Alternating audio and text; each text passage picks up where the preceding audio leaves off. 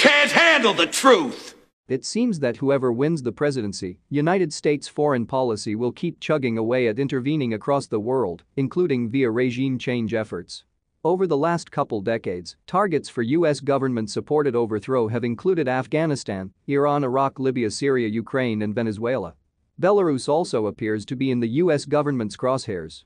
If its government holds back through January the efforts seeking to topple it, Belarus looks sure to remain a U.S. target for regime change during either a second term of President Donald Trump or a first term of President Joe Biden. On Monday, as revolutionaries in Belarus capital Minsk attempted to oust the Belarus government, U.S. Secretary of State Mike Pompeo and Democratic Party presidential nominee Joe Biden issued interchangeable statements regarding Belarus and U.S. policy toward it. Both Pompeo's statement and Biden's statement condemned the government of Belarus, called fraudulent the country's recent national election, in which President Alexander Lukashenko won re-election by a wide margin, and made demands upon the Belarus government.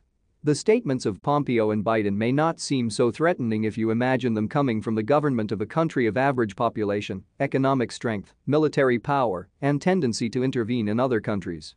The comments could then just be understood as politicians spouting off or being relatively harmless Putinskas. It is different when the pronouncements are made by a top foreign affairs official of the US and the potential next president of the US. The US presides over a large population country with major economic resources. The US has military bases and ships, as well as covert operatives, across the world.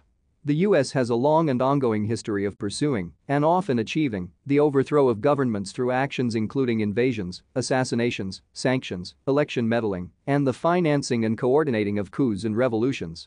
In 2015, during the Barack Obama administration in the US and after another wide margin re-election win by Lukashenko in Belarus, Ron Paul Institute Executive Director Daniel McAdams discussed the US government's disdain for Lukashenko and the Belarus government.